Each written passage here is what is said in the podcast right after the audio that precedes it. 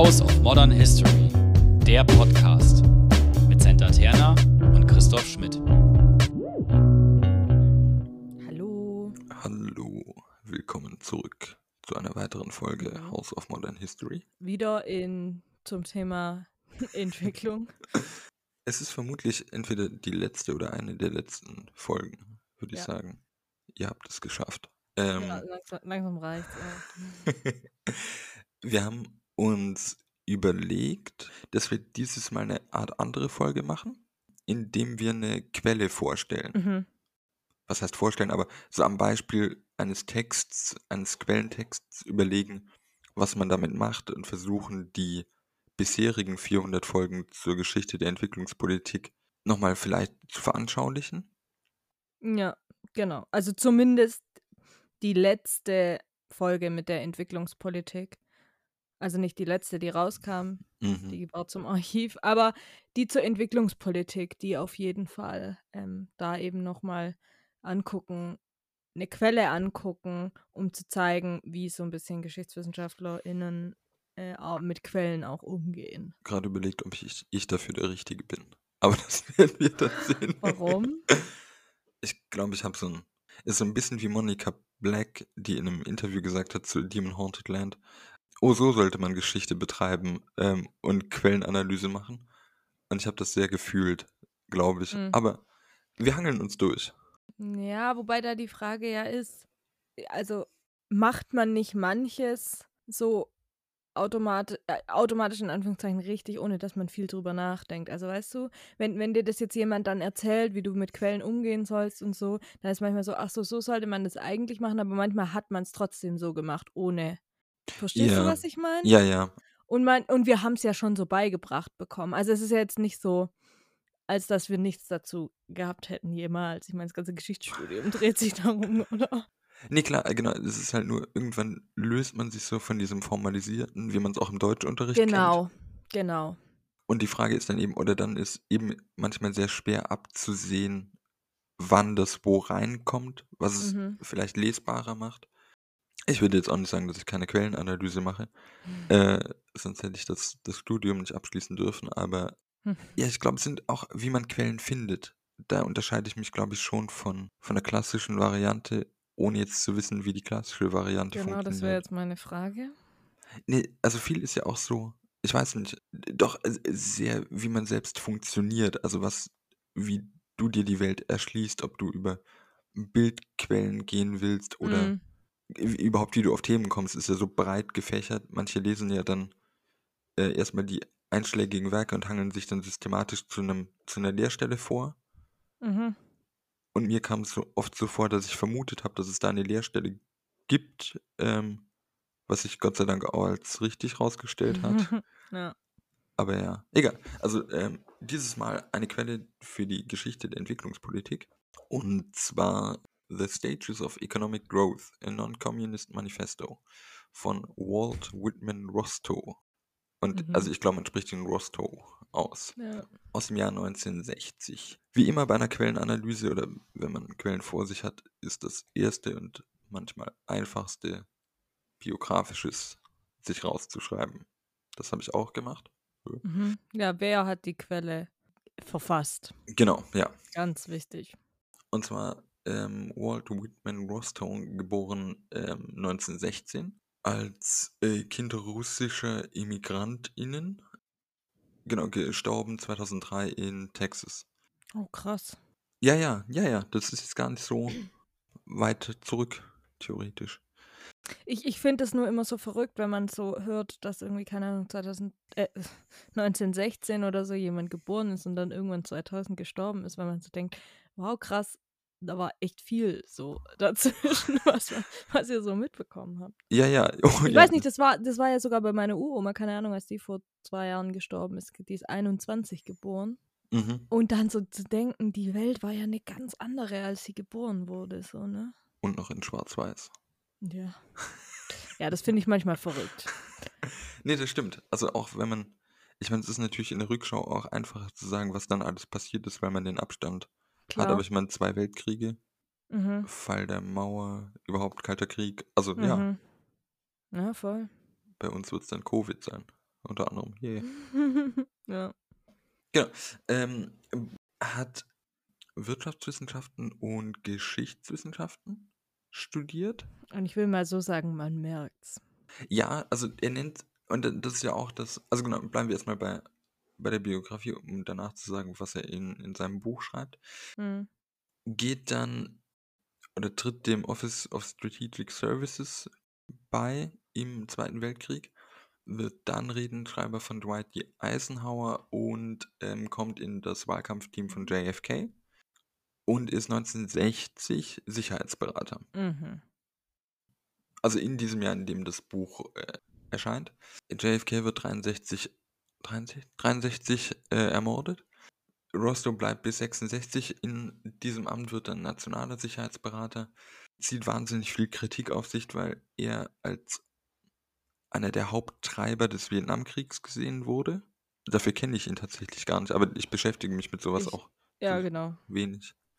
Als Nixon gewählt wird, ähm, scheidet Rostow aus den, ähm, wer ist das, Tätigkeiten aus und unterrichtet dann Ökonomie und Geschichte als Junior Professor Emeritus. Und diese Kombination kannte ich so nicht. Die kannte ich auch nicht, ja. Wird dann noch in verschiedene Gesellschaften wie die American Academy of Arts and Sciences gewählt und die American Philosophical Society und stirbt 2003. Mhm. So grob zum biografischen erstmal. Nee, ich wollte nur so ein bisschen, die Frage ist ja, für was man das jetzt macht mit diesem biografischen, oder? Ja, Ich meine, okay, ist jetzt nice to know, aber ich meine, da geht es ja um mehr, zu sagen irgendwie, naja, man weiß jetzt schon, ähm, er war im amerikanischen Staatsdienst zur Zeit, zu, zur Zeit des Kalten Krieges, ne? ja. Also, dass man da was dann wahrscheinlich später rauslesen wird. Ja, ich habe es ähm, vorher auch schon gesagt, irgendwie, man merkt, wenn man diesen Text liest, dass er auf jeden Fall irgendwas mit der Wirtschaft gemacht hatte und dass er es jetzt halt studiert hat und so, ne? Mhm. Also, um solche Dinge dann irgendwie besser einordnen zu können, ist es schon wichtig, was über die Person zu wissen, die eine Quelle verfasst hat. Ja, genau. Also ich würde auch sagen, oder es fällt irgendwann dann doch unangenehm auf, wenn Leute biografische Daten um ihrer selbst willen hinschreiben. Also solange das nicht Teil der Analyse sein kann, Ja. ist es im besten Fall dann noch irgendwie, keine Ahnung, äh, Theaterbühne für die Leserschaft. Aber eigentlich sollte man aufpassen, dass die Infos, also vor allem im, im Studium, ich meine später, wenn man äh, das Studium hinter sich hat und Texte schreiben will, ist man vielleicht sowieso ein bisschen freier, was man schreiben kann. Aber man sollte aufpassen, dass die Infos, die man bringt, immer irgendwie analytisch zurückgebunden werden. Hm. Äh, das schützt auch davor, dass man irgendwie dann über Rostos frühe Kindheit spricht oder sonstigen Unsinn. ja. Äh, genau. Außer natürlich ist es relevant, über die frühe Kindheit zu sprechen. Auch das kann natürlich sein. Ja, ja, vermutlich. Äh, nie so mal. Ja, egal. Ähm, stimmt. ähm, das Buch, ähm, über das wir sprechen, ist, würde ich sagen, grob in zwei Teile unterteilt. Das erste sind die ersten sechs Kapitel, beziehungsweise die Einleitung ist das erste Kapitel und dann gibt es die fünf Stufen, die quasi namensgebend für das Buch Ja. sind. Ähm, The Stages of Economic Growth. Und danach Kapitel 7 bis 10 sind ah, nicht zwingend Fallbeispiele, aber die heißen dann Russian and American Growth, äh, Relative Stages of Growth and Aggression, Marxism, Communism and the Stages of Growth, wo quasi davon abhängige Phänomene von diesen Stufen erklärt werden. Mhm. Wir konzentrieren uns nur auf die fünf Stufen an der Ja. Stelle, um einfach mal so ein bisschen zu schauen, was, was passiert. Genau. Und einfach, um sie einmal genannt zu haben, die Stufen sind, ich gerade überlegt, das sind natürlich fünf. Ja. Im Endeffekt die traditionelle oder die traditionale Gesellschaft. Dann gibt es so die äh, Stufe der Vorbereitung des Take-off-Points. Das dritte ist dann logischerweise der Take-off-Point. Das vierte ist dann die Reifephase im Endeffekt. Und die fünfte Stufe ist äh, The Age of High Mass Consumption. Genau, so viel äh, mal dazu. Achso, und wenn man sich das jetzt anschaut und einfach nur auf dem Stadium nicht auf dem Stadium. In dem Blick, in, Der Stufe. ja, genau. Na, äh, in dem Moment, äh, in dem man jetzt ist. Also, wir haben jetzt die Infos. Rostow ist Sicherheitsberater, es ist Kalter Krieg. Ob wir schon was über seine jetzige Haltung sagen können, die später zum Vietnamkrieg führen wird, schwierig. Äh, wir wissen aber, dass der Untertitel des Buchs in Non-Communist Manifesto ist Genau. Und dass es ein Stufenmodell ist. Und man liest meiner Meinung nach öfter oder man hört es vielleicht auch, ähm, Stufentheorie sofort Rostow. Das ist die Verbindung, die meiner Meinung nach immer direkt geschlagen wird. Und da würde man vielleicht sogar schon in eine Falle tappen oder eine Abkürzung nehmen an der Stelle. Denn was für mich vor allem, ich weiß nicht, ob es dir auch so geht, für mich spannend ist, ist überhaupt diese Figur der Stufentheorie.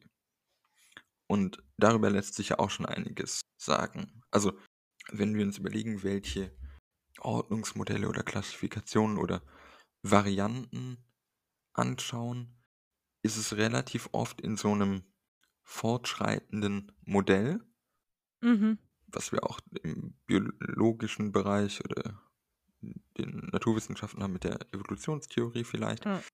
Aber auch, und das äh, eben spannend, diese Stufentheorie ist keine, die von Rostow kommt. Das schreibt er auch selbst an sich in der Einleitung. Mhm. Im Endeffekt ist es ähnlich wie Marx das gemacht hat. Also er schreibt auch in der Ein... Mit, ja. Nee, sag, sag, ich suche so lange die Stelle. Nee, bei Marx mit seinen unterschiedlichen. Wie, wie, wie heißt denn das bei Marx? Ich weiß es gar nicht. Wirtschaftsstadien, das sind doch Stadien. So, äh, ich weiß, Stufen nennt das Marx ja nicht, ne? Nee, nee, genau. Es sind, äh, ich meine auch Stadien. Ja, glaube ich auch. Ich, ja, vollkommen uns selbst auf dem falschen Fuß erwischt. Großer. Aber ja, ich stimme dir dazu. Genau. Das wäre schon mal der erste Punkt, über den man nachdenken könnte. Also ich meine, ich weiß jetzt auch nicht, worauf die Folge rauslaufen wird, dass wir quasi nacherzählen, was diese Quelle tut und ihr könnt das dann abschreiben für ein Referat. Aber es ist ja so ein bisschen so ein, wie man an Texte herangehen kann oder was man damit tun kann. Mhm. Und das Einfachste, oder was heißt das Einfachste, das stimmt auch schon nicht, das Perzeptivste ist schon mal diese äußere Form zu untersuchen. Mhm. Welche Genealogie die hat, woher kommt dieses Denken oder wo gibt es Anknüpfungspunkte, implizit und explizit. Ja, also wie voll. gesagt, Marx wird erwähnt. Wahrscheinlich deshalb auch dieser Untertitel nochmal, um deutlich zu machen. Dass es aber trotzdem nicht so ist. Ja, genau. Er sagt, Non-Kommunist auf jeden Fall. War natürlich wichtig in den 60ern, wenn man für den amerikanischen Staat gearbeitet hat. schwierig, alles andere auf jeden Fall zu machen. Also er stellt sich auch in der Einleitung relativ stark gegen die Theorie und er sagt, ja, hm, es Mhm. gibt grundsätzliche mh, Sachen, wo, wo sie das ähnlich sehen würden, aber es gibt auch große Unterschiede zwischen den beiden. Ich weiß nicht, ob ich das jetzt vorlesen soll. Ich suche es gerade. Uh, while it is true that economic change has political and social consequence, economic change is itself viewed here as the consequence of political and social as well as narrowly economic forces. Da dreht er sich gegen, gegen Marx und Engels Marx, ja. sagt auch äh, vorher, also der Satz vorher lautet, on the contrary, we accept from the beginning the perception on which Marx in the end turned his back and which Engels was only willing to acknowledge wholeheartedly as a very old man, namely that societies are interacting organisms. Eigentlich hätte ich den Satz vorher vorlesen sollen. Und das heißt, wir haben hier einen direkten Bezug, Hm. der umgedreht wird. Mhm. Und Na, einen direkten Bezug im Sinn von, wir grenzen uns ab davon. Ne? Genau, ja. Ja. Genau, kein Bezug auf, sondern Mhm. nur es wird explizit erwähnt. Gesagt dagegen. Ja. Und ich meine, es ist ja auch, oder das vielleicht nochmal ein bisschen relativierend. Natürlich wird hier Marx und Engels sehr bewusst erwähnt und es deutet sich auch mit dem Untertitel an. Das heißt aber nicht, dass, wie wir vorhin schon gesagt haben, diese Stufen, Stadien oder sonstige Fortschrittsmodelle nur darauf zurückgehen müssen. Das wäre jetzt auch eine verkürzte Mhm. Analyse, sondern man muss sich dann auch dieses Modell von Entwicklungsstufen findet sich und Entwicklungsstufen hin zu einem Ziel oder auf jeden Fall einer halbwegs Linearität ähm, findet sich in verschiedenen Varianten Und wenn wir ehrlich sind, gibt es auch wenig Denkfiguren, wenn wir jetzt vielleicht auch ein bisschen geometrisch denken, die sich davon unterscheiden vielleicht. Mhm. Also wir können halt nur eine begrenzte Art von Geschichtsformen erzählen, würde ich behaupten. Mhm. Genau, kurze Frage, warum schreibt er das überhaupt, Senta? Was? Das Buch. Das Buch. Hatte Zeit. Er hatte Zeit. nee, wahrscheinlich ging es schon um. Also ich weiß es nicht. Okay. Ähm, wahrscheinlich ging es schon so um auch in seiner Form als Ratgeber ähm, für den amerikanischen Staat zu sagen, naja, wie äh, auch Amerika als so diejenigen, die so die Welt vorgeben sollen, gerade auch im Moment äh, immer noch, aber vielleicht auch zu Zeiten des Kalten Krieges umso wichtiger, ähm, zu sagen, naja, okay, wie, wie können wir die Welt verbessern, in Anführungszeichen, sage ich mal. Also wie kriegen wir andere Länder dazu, auch zu diesem Stadium zu kommen. Mhm. Ja. Ähm, ich habe gestern noch gelesen, das fand ich relativ spannend, dass im Endeffekt äh, eine Art Legitimationsdruck entsteht. Also, Okay. ähm, das habe ich bei Niels P. Patterson gelesen, der auch über Entwicklungspolitik geschrieben hat. Da Mhm. geht es um Zeitformen in seinem Aussatz, natürlich. Ähm, dass die Sowjetunion in den 1930er Jahren irrsinnig schnell industrialisiert wurde. Der Mhm. Systemfeind quasi. Ja. Und man damit ein Gegenmodell hatte, was ja offenbar in der Außenwirkung für einige dann attraktiv war und ein Mhm. Gegenmodell zum Kalten Krieg, äh, zum Westen hatte. Ja. Und der Westen hatte im Endeffekt, sagt Patterson, kein eigenes Modell, um diesen, diese Beschleunigung des, des Wandels in Gesellschaft und Politik und über, sagen wir mal, Gesellschaft Mhm. anzubieten. Mhm. Mhm. Worüber ich lange gar nicht nach, also ist jetzt mir nicht erst gestern gekommen, ich hatte ja auch ein Seminar schon dazu, aber ich habe lange drüber nicht nach, nicht drüber nachgedacht, dass es so ist. Man denkt ja irgendwie vereinfacht gesagt jetzt, ja, Kapitalismus ist die Theorie, zack, bumm, fertig aus, Ende. Ja. Aber es hilft ja an der Stelle gar nichts. Also das Kapitalismus, jedenfalls in der basalen Form, da mögen jetzt WirtschaftswissenschaftlerInnen widersprechen, aber in der basalen Form erklärt das ja diesen Wandel erstmal nicht zwingend. Vor allem in dieser Beschleunigung. Mhm. Mhm. Ja, klar. Und ich meine, wahrscheinlich hätte man erstmal nicht so richtig auch dieses, diese Erklärung erstmal nicht so richtig gebraucht, wären wir nicht im Kalten Krieg gewesen oder hätte es den nicht gegeben. Ne? Weil es, ja, Weil zu sagen, wir müssen da öffentlich ein Gegenmodell machen, weil viel toller, alles andere. Und Ja. dafür brauchst du Erklärungen und Darstellungen. ja. Genau, also wahrscheinlich jetzt die, ja, ich meine, das ist dann, dann kontra. Genau, aber du hast auf jeden Fall diesen Druck, der dann Mhm. kommt. Patterson schreibt, dass ähm, versucht wurde, dieses, diese Beschreibung durch die Modernisierungstheorie zu aufzufangen. Ähm, dazu hatten wir, oder darüber haben wir auch schon gesprochen. Hört euch Ja, einfach. hauptsach- hauptsächlich bei Dependenz, ne? Genau, ja. Hört euch nochmal die Dependenzfolge gerne an. Gibt auch höhere Abrufzahlen dann für uns. Ähm, und dann in diese Idee der Modernisierungstheorie.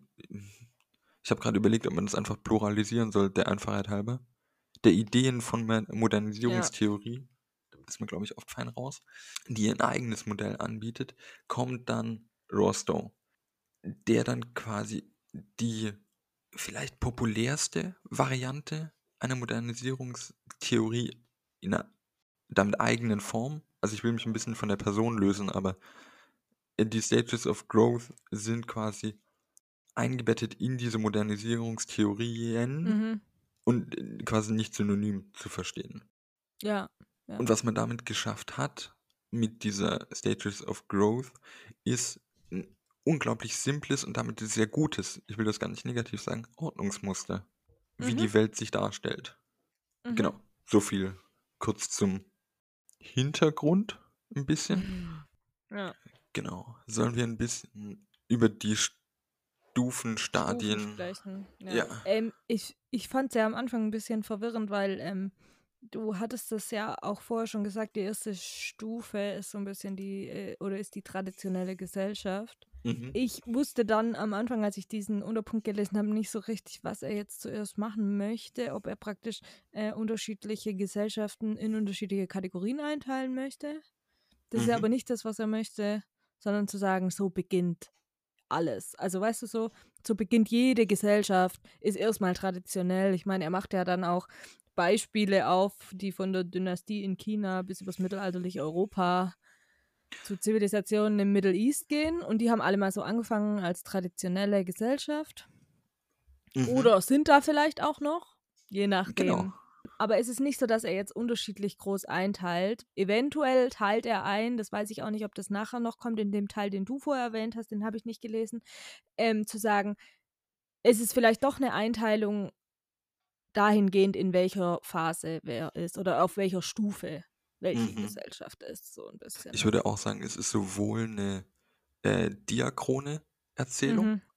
als auch, und das ist jetzt in dem Teil, den wir jetzt hatten, also wir haben uns quasi den Überblick über das Buch durchgelesen, weil das Mhm. erste Kapitel ist ähm, a summary of the five stages of growth.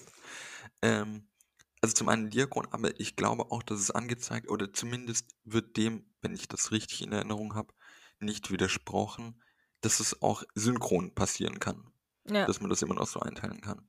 Ja. Aber bei dem Teil, den du gerade besprochen hattest, also er sagte dann, in terms of history then, with the phrase traditional society, we are grouping the whole pre-Newtonian world. Mhm. An der Stelle quasi dann doch eine diachrone Variante. The dynasties in China, the civilization of the Middle East and the Ja. Mediterranean, the world of medieval Europe. Und ich weiß nicht, ob ich damit dann zu weit gehe.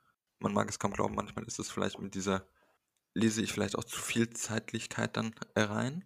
Mhm. Man könnte ja überlegen, ob das im Endeffekt, wir hatten doch auch eine Folge schon zu ähm, Epochen, eine der Mhm. ersten Folgen sogar, ähm, dass man hier sich auch vorstellen kann, dass er im Endeffekt eine räumliche Verschiebung der Mhm. Historizität vornimmt. Also Mhm. wo China dann steht, was jetzt nicht im traditionellen Geschichtsordnungsmodell dann drin ist, weiß ich nicht, aber im Endeffekt geht es ja dann über die, der Ort, an dem die Antike spielt, zur Renaissance Italiens, Mittelalter ist Mhm. dann irgendwie Europe. Und die Ja. Wasserscheide ist für Ja. ihn dann pre-Newtonian oder halt Newton ist die. Ja, genau. Newton ist so das, wo es sich Ja. verändert. Und damit natürlich schon klar, dass es eine unglaublich, und das klingt immer zu sehr nach Kritik, es ist auch eine, aber keine, die nach dem Motto laufen sollte, er hätte es besser wissen können. Es ist eine eurozentristische Perspektive oder halt eine westlich, genau. Und damit sind alle Kategorien für die gesamte Welt natürlich, daran angepasst. genau. Ja. Kelzebris, damit steht ein europäisches Land relativ schnell an der Spitze. Mhm. Mhm. Also vielleicht ganz kurz, damit es alle irgendwie ein bisschen nachvollziehen können vielleicht. Ähm, er sagt, dass äh, der wichtige Indikator hier ist, es gibt ein Maximum an Output pro Kopf. Mhm. So, und ähm, darüber geht nichts ähm, in der traditionellen Gesellschaft. Und daran macht er das so ein bisschen auch fest, was eine traditionelle Gesellschaft ist und was nicht. Habe ich es richtig verstanden? Ich, ja, ich habe überlegt, kommt da schon diese Subsistenzwirtschaft rein? Müsste vermutlich. ja. Also, dass du quasi für dich selbst erwirtschaftest. Ja, es ist- genau, ja, genau, Ja. genau, genau. Das ist, genau. Das halt Maximum pro Kopf. Es gibt ähm, noch keine Technologien, die da irgendwie eingesetzt werden, um das Ganze, äh, genau, um einfach einen höheren Output zu kriegen, sondern, okay. Ähm, genau, und was ich auch noch so ein bisschen rausgelesen habe, ist, dass alles unvorhersehbar war, so ein bisschen. Also er sprach ja dann auch von äh, Kriege und Plagen und so, die irgendwie ständig kamen und auf die Leute nicht vorbereitet waren und so. Mhm. Genau. Und ich fand ja dann interessant, dass er das erste Mal davon auch sprach, dass das Frame of Mind ein Problem war. Mhm. Hast du die, kannst du den Satz? Ähm, ich habe den Satz nicht ganz. Aber ähm, genau, davor geht es ja eher so um den wirtschaftlichen Teil zu sagen, eben gewisse Output pro Kopf ist Maximum und daran machen wir das fest. Und soweit, okay, keine Ahnung, es ist für mich Wirtschaftsgeschichte, ist so, yo, ich kann damit nicht so viel anfangen, es tut mir leid, deshalb war das für mich, ja. Und ähm, interessant fand ich dann eben, dass er dann halt eben auch über den Punkt kommt zu sagen, äh, Frame of Mind ist, das ist eines der Probleme der traditionellen Gesellschaften. Mhm, mhm, Und er spricht ja dann eben auch von diesen hierarchischen Sozialstrukturen, die es dort gibt, mhm. von diesen Clans. Und da Ja. hat es bei mir dann natürlich sofort geklingelt, so äh, heutige ähm, Darstellung von Clan-Kriminalität, die krasse Clan-Kriminalität in Berlin und überall, wo es die gibt. Und Clans sind so schlimm und so, ne? Ach so, ja. Wo man halt so denkt, ja, okay, zieht sich halt durch irgendwie sozusagen. Clans sind per se erstmal böse, bevor sie eigentlich erstmal okay wären. Also, Genau. Zum, äh, ein Clan heißt nie Müller. ja, also genau. da hast du ja auch eine, eine Konnotation, ja, voll. eine Total. Irrsinn, ja. Genau, ja. Die zwei, also die zweite Stufe oder das zweite Stadium, ich lese beide Begriffe, Mhm. Ja, ich weiß auch nicht. sind quasi die Vorbereitungen für den Take-Off-Point. Und da sagt er, dass, und da sind wir wieder an, an dem Punkt quasi, diese Vorbedingungen für die Vorbereitung auf den Take-Off wurden ursprünglich im Westeuropa des späten 17. und frühen 18. Jahrhunderts ähm, gelegt, in dem Mhm. quasi Modern Science Einzug hielt. Ja. Ähm, und zwar quasi für die, ähm, wie heißt das, Landwirtschaft und Industrie. Also wir hatten alle in der Schule, dann kommt irgendwann der Webstuhl. Genau, Indus Industrialisierung und Großbritannien sind ja hier für Indik das Genau, Maß der Dinge. ja. Man kann natürlich darüber streiten, wie sehr das irgendwie aufgeladen ist, aber es ist ja der Punkt, über den wir auch generell sprechen. Also er beschreibt ja hier Dinge, die auch für uns heute das Maß der Dinge, also wir lernen eben immer noch, Industrialisierung beginnt mit England. Voll. Es gibt dann auch, würden wir uns mehr für Wirtschaftsgeschichte interessieren, die Debatte, warum das dann dort passiert und nicht woanders. Das sind dann diese Great Divergence-Debatten. Hm. Genau, ja. Ja. Ich weiß gar nicht, warum ich das jetzt gesagt habe. Naja, aber die, und da steht ja dann auch deutlich bei ihm drin, dass das irgendwie mit Großbritannien so ein bisschen ähm, eine Ausnahme war, Mhm. weil normalerweise kommt, wird dieser Fortschritt eben von fortgeschritteneren Gesellschaften gebracht. So ein bisschen. Genau. Du brauchst halt nur vorher eine, die das halt. Die dir sagt, wie es geht. Genau, und eine muss halt ne? anfangen. Genau, weil das Genau. ist nicht Gott gegeben an der Stelle. Ja, genau, aber schon, also ich lese da schon so die Idee raus zu sagen, naja, man muss es den anderen zeigen, die noch nicht so weit sind. Ja, genau. So. Da hast du auch sowas. Es geht, es geht nicht darum zu sagen, naja, einer muss halt anfangen Mhm. und dann ziehen die anderen schon nach, so, sondern es geht wirklich um ein aktives, die, die schon so weit sind, in Anführungszeichen, haben auch so ein bisschen die Aufgabe dann, des anderen auch beizubringen, wie das zu funktionieren hat, ne? Er spricht auch von Invasion an Ja, der Stelle. genau. Ja. Genau. Und er sagt schon auch, diese Invasion war schon auch ein bisschen schlecht, aber hat dann ja schon auch tolle Ideen gebracht und Weiterentwicklung und so. Wo, genau, es ist sehr spannend, weil es ja da zusammenläuft. Also er braucht für, oder de- ich versuche über das Buch zu sprechen, das Buch braucht diesen externen Einfluss und sagt Ja. dann aber auch, dass diese Modern Alternatives aus dieser alten Kultur erwachsen. Und ich glaube, er braucht das so ein bisschen um, ähnlich wie in der Modernisierungstheorie, dass es nicht singulär ist und es gibt ja dann auch verschiedene Varianten und so ein bisschen. Er macht auch sehr viel, oder was heißt sehr viel? Er bringt schon auch die nationalen Eigenheiten damit rein. Mhm. Und deshalb braucht er diesen, dieses Modell von beiden Seiten. Aber klar, es spielt eine große Rolle, das ist eine Art Zivilisierungsmission. Das ist jetzt natürlich ein anachronistischer Begriff dafür, aber den braucht es dann schon für ihn. Von aus. Ja. Ja, genau. Also er, er sagt ja dann auch weiter ähm, noch, dass wichtig für diese Weiterentwicklung eben der Nationalstaat war. Mhm. Also wieder das, was wir ja auch schon, worüber wir ja auch schon gesprochen haben, so die Idee von äh, alles muss jetzt Nationalstaat werden und sein und so. Ähm, das ist eine Vorbedingung oder das ist eben wichtig dafür, dass es überhaupt diese Weiterentwicklung immer in Mhm. Anführungszeichen ähm, geben kann und deshalb erstmal alles zu Nationalstaaten machen, weil sonst geht da nichts voran, so ein bisschen gefühlt. Das ist das eine, was ich noch interessant fand äh, zu, dem, zu der Stufe. Und das andere war noch, dass er hier eben auch von diesen Raw Materials spricht, Mhm. die äh, an denen andere Staaten ein Interesse haben. Mhm. Also so wie die Welt heute auch ja funktioniert, zu sagen, diese seltenen Erden und alles braucht irgendwie der Westen von anderen Ländern. Hier wird es dann aber gesagt, ist ja auch toll für die Länder selber, ne? Ähm, dass die das dann praktisch exportieren können, so ein bisschen. Genau, ja. Ja. Mit diesem Export beginnt auch für ihn, glaube ich, etwas anzuzeigen, eben, dass du entweder einen Überschuss hast und damit auf einer anderen Mhm. Stufe stehst, beziehungsweise deine geografischen Spezialitäten, nee, wie heißt es? Das, was spezifisch bei dir vielleicht ist, Ja. anerkennst. Was ich so spannend auch fand, ist, ähm, dass er sagt, dieser ökonomische Fortschritt ist, das hast du aber auch schon gesagt, aber im Endeffekt ähm, kommt ja da so eine Zukunftsvariante auch rein.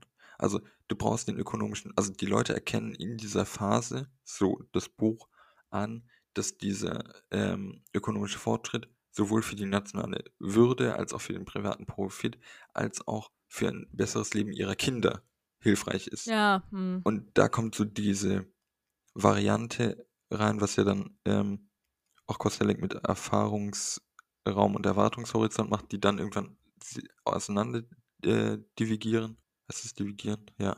weiß ich nicht, aber ja. Und dann quasi die Zukunft selbst gestaltbar auch wird. Mhm.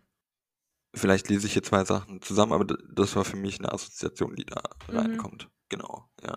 Genau. Die dritte Stufe wäre dann der Take-off, wie Ja. er es nennt. Wenn es dann wirkliches Wachstum gibt. So. Das dann auch eine- hab. Das ist die. F ja. Äh, Verzeihung. Nee, die, die dann auch eine normale Bedingung wird. Also Ja. Wachstum wird in dieser Phase auf Dauer gestellt. Genau, das ist dann praktisch der Regelfall. Es Ja. gibt Wachstum, ist gesetzt, so ein bisschen. Ja.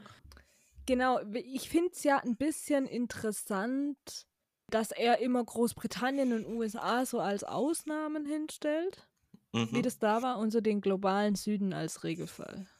Also das, was, das, was wir ja gerade Ja. eben auch schon hatten, bei der Industrialisierung zu sagen, ja, das war da halt in Großbritannien so, das ist aber nicht der Regelfall, das ist eine Ausnahme. Normalerweise bringen diese fortgeschritteneren Gesellschaften dann den traditionellen Mhm. bringen es ihnen bei und so. Fand es, ich finde es nur aus dem Aspekt raus interessant, dass ja eigentlich in diesem eurozentristischen Weltbild nicht der Westen der Ausnahmefall ist. Und irgendwie doch auf eine Art und Weise, weil sie toller sind als alles andere. Genau. Und ja. trotzdem sind sie der Regelfall im Normalfall. Verstehst du? Ja, es ist so ein bisschen doppelköpfig. Genau. Ja, ja, Ja. ja. Ja. Und das fand ich interessant, weil da, das kommt da ja wirklich tatsächlich raus. So. Ja, genau. Ähm, er sagt dann, was ich auch so spannend fand, dass in dieser Take-off-Phase ähm, Investitionen dann reinkommen. Ja, genau. Was dann ja auch nochmal der Punkt, oder ich lese das rein, ob man das jetzt so macht. Also, ähm, Rostow sagt, dass in dieser Phase quasi, ähm, during the take-off, the rate of effective investment and savings may rise from, say, 5% to the national income to 10% or more. Although where heavy social overhead capital investment was required to create the technical preconditions for takeoff, the investment rate in the preconditions period could be higher than 5%. Wo es ein bisschen real, relativiert, was ich dann auch sehr spannend finde, weil er das dann versucht, an eine Wirtschaftsgeschichte auch zurückzubinden. Also Ja. wir haben hier nicht ein reines. Ich finde deshalb das Dokument auch so spannend, weil er in der Doppelrolle meiner Meinung nach schreibt. Mhm. Und er sagt auch in der Einleitung, das haben wir, glaube ich, vergessen zu sagen, ähm, das ist nur ein Modell, es ist teilweise stark vereinfacht, er hat manche Ah, nationalen okay. Sachen auch angepasst, aber es ist, ich meine, das ist ja immer der Effekt von Modellen. Ja, Ähm, ja, eben. Und er Das sind Modelle per se. äh, Genau, wie das Teilchenmodell. Und ich lese in diese ähm, Rate der Investition oder diese ansteigende Investitionsrate nochmal einen stärkeren Zukunftsbezug rein. Also was dann diese, was wir auch in der Entwicklung oder in den ganzen Folgen für Entwicklungspolitik hatten und auch im Kolonialismus eigentlich, diese Vorstellung, die oft unterstellt wird, die in Anführungszeichen primitiven oder unterentwickelten Mhm. äh, Völker haben, das ist ja auch oft der Punkt, gar keinen Zukunftsbegriff. Ja. Und das wird hier nicht explizit gemacht, aber es ist implizit auch drin. Wir erkennen in dieser Form oder in dieser Quelle hier auch gewisse Episteme und gewisse ähm, Denkstile, die genau in das auch einpassen. Ja. Also, wenn man quasi das hier als Quelle nutzen würde und sagen würde, wir haben äh, The Five Stages of Growth, a Non-Communist Manifesto, warum ist das ein gutes Beispiel für die Geschichte der Entwicklungspolitik. Lassen sich hier verschiedene Faktoren finden, die, Mhm. ähm, die wir über die gesamte, also oder hier veranschaulichen. Ja. Ah, ich werde ganz mitgerissen. Genau, er sagt hier auch in dieser Phase, oder er sagt, wann der Take-off-Point war. Er sagt quasi die erste, oder der erste Punkt, wo er wirklich mit Jahreszahlen versucht zu veranschaulichen. Genau, er sagt in Großbritannien ähm, die zwei Jahrzehnte nach 1783, äh, Frankreich und die Vereinigten Staaten die paar Jahrzehnte vor 1860, Deutschland im dritten Viertel des 19. Jahrhunderts, Hm. Japan das vierte Viertel des 19. Jahrhunderts, Russland und Kanada äh, kurz vor 1914 und dann Indien und China in den 1905 oder ab den 1950ern. Das hängt damit auch zusammen, würde ich sagen, dass in der Zeit, in der Rostows Buch geschrieben wird, der große Sprung nach vorn von Mao passiert. Hm. Das ist 1958 bis 61, würde ich sagen, so grob. Der Hm. versucht hat dann ja auf eine eigene Variante eine Industrialisierung nach vorne zu peitschen äh, mit Ja. verheerenden Folgen. Ja, wenn, wenn wir da jetzt, ich meine, ähm, das mit den Jahreszahlen, was du gerade gesagt hast, ich finde, in der nächsten Stufe wird es ja noch verrückter, weil da ja dann irgendwie sagt, so 60 Jahre nach dem Take-Off beginnt dann die nächste Stufe. Ja. So. Und das immer, wenn jemand so kommt mit so, ja, zehn Jahre danach, dann passiert das und das. Das klingt immer für mich so wie, ja, okay, ich kann auch Astro TV einschalten und die sagt, da sagt mir dann auch jemand, was passiert in einem halben Jahr bei mir. so, weißt du?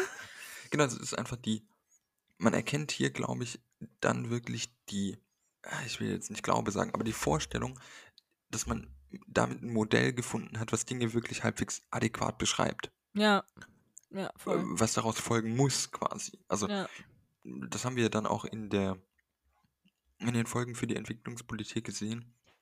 Bis zu dem Punkt vielleicht, also vielleicht danach auch noch auf andere Art und Weise, bis zu dem Punkt, an dem die Euphorie kippt, also eher Ende der 60er, Anfang der 70er, bricht ja die Ja. Euphorie die Entwicklungspolitik, geht es darum, einfach wahnsinnig viel Geld reinzuwerfen. Hm.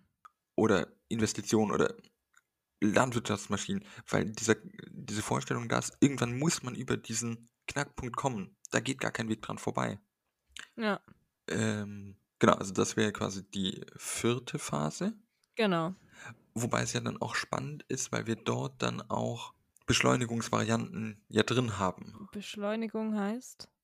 Naja, also das, was er mit den 60 Jahren sagt, gilt, wenn ich das richtig gelesen habe, vor allem für diese ersten Gesellschaften, also die das Mhm. quasi noch Mhm.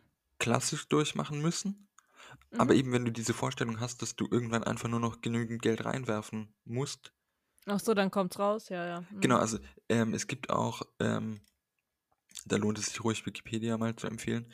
Äh, da sieht man dieses Schaubild be- ähm, Ah, beim mhm. Stufenmodell, dass diese Abstände zwischen Take-off, wie heißt das, ähm, Dri Drive to Maturity, genau, ja, Maturity, genau. Und die äh, Age of High Mass Consumption immer, also die Abstände werden immer kürzer und teilweise auch gar nicht mehr so richtig Mhm. unterscheidbar. Weil eben dann auch, wenn du quasi von außen das Licht den anderen bringen sollst, muss es irgendwann schneller gehen, nehme ich an. Ah, ja, mhm, ja. Genau, ähm, die Phase ist so ein bisschen mm, Ausdehnung und Manifestation, dass man wirklich so diesen Take-off überwunden hat. Genau, ja. Äh, und genau. Genau, man, ja, die, da, ich habe mir noch aufgeschrieben, dass äh, diese Gesellschaften dann alles produzieren können, was sie wollen. Mhm. Äh, manchen fehlen dann vielleicht diese Raw Materials, von denen wir es vorher schon Mhm. hatten.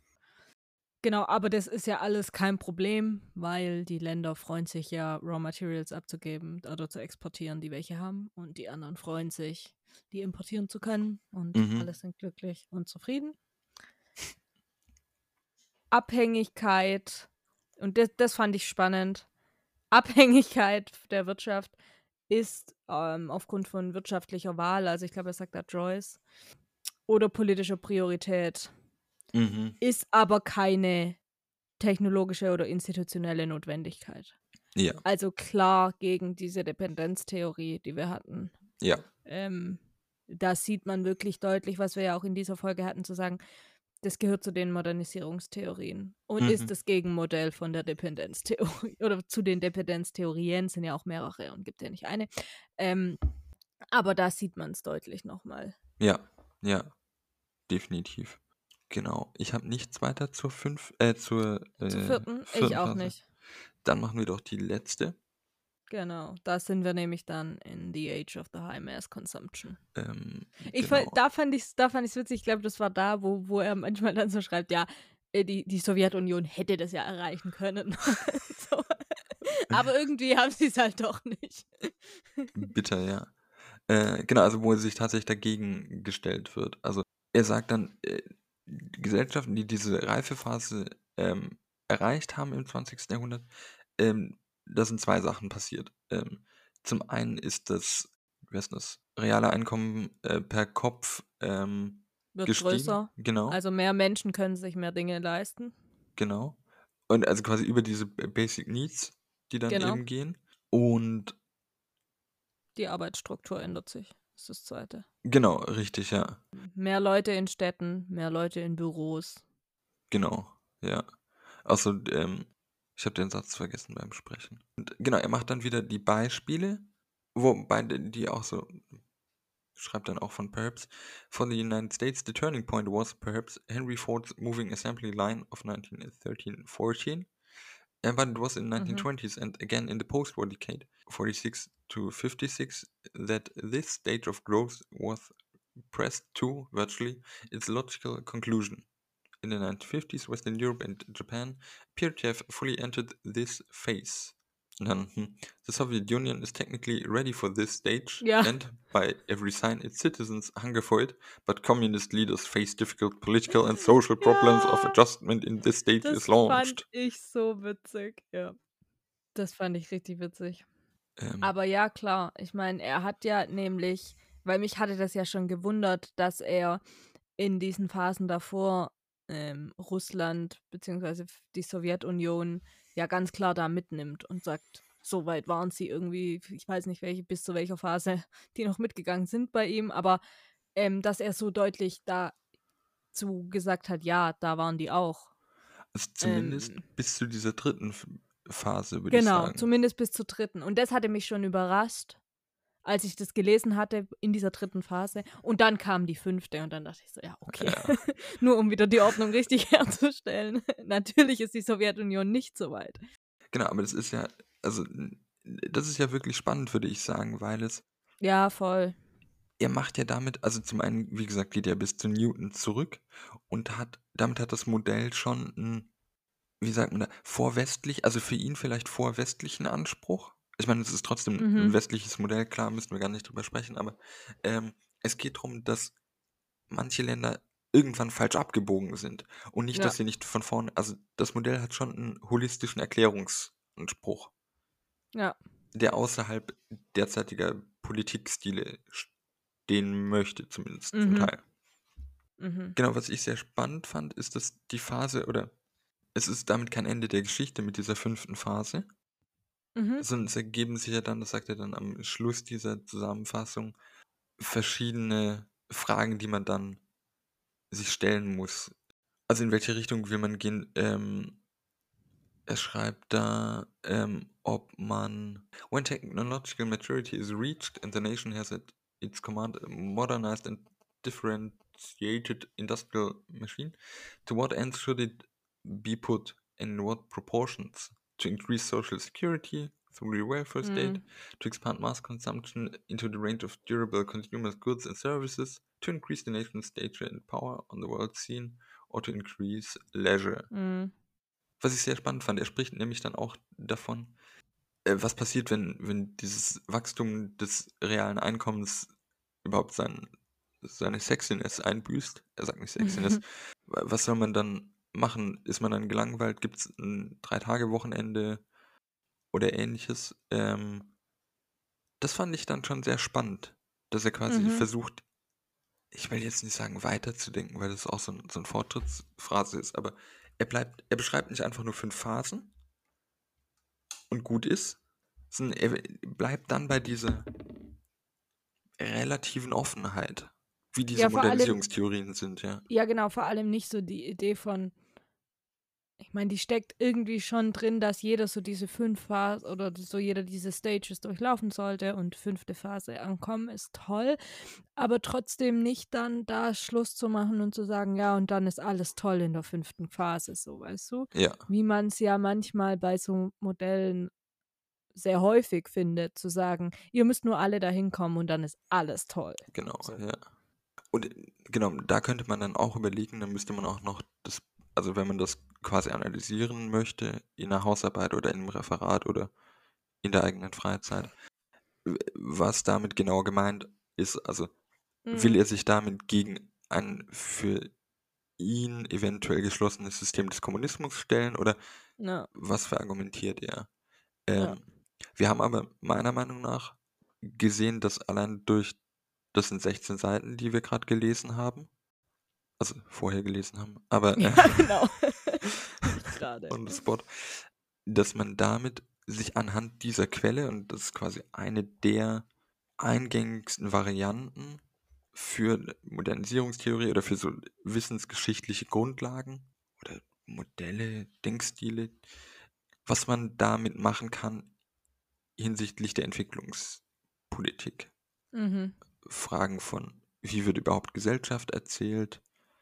Welche Legitimation gibt es vielleicht auch für die Entwicklungspolitik?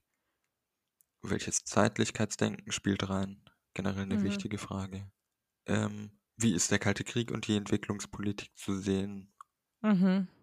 Und es braucht gar nicht, also ich weiß gar nicht, wie, wie das dir ging. Man hat manchmal oft mal das Gefühl, für Hausarbeiten braucht man irgendwie Gesundheit. Äh, also Gesundheit braucht man auch.